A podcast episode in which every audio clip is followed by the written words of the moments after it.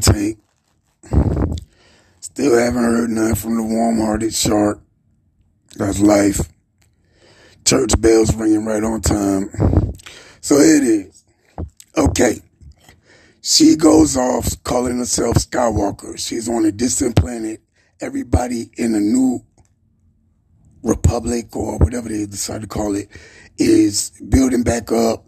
The little black kid and Asian girl, they got their little position of power. Okay.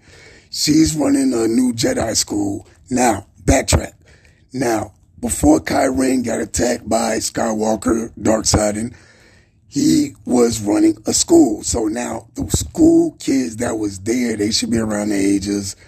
The rest of them went and scattered and started using their abilities to the best of their ability because he never finished fully teaching them. So, you know, that ended up going sporadic. Okay. Now, Kylo Ren was rejuvenated by the same technology that was keeping the old master alive, but his memory was bling, bling, bling. But the only thing he kept in his mind was flashes of his mother and the new Sith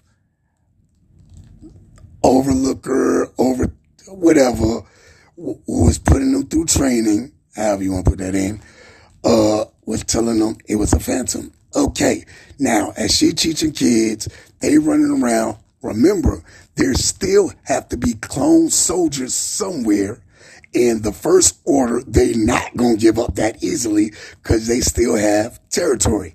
It's a galaxy. Bam, bam, bam. There you go. Now you have the kids from the oh yeah, the Sith Lords started using a technology that programmed the new kids, and they had not the fullness of the force, but the the beginning of the force. And you put them up against the new Jedi trainers, then you got to hunt down the other lost Jedi's who got mistrained. Then you have to, oh yeah, the beautiful part. Something found that planet Skywalker was hiding on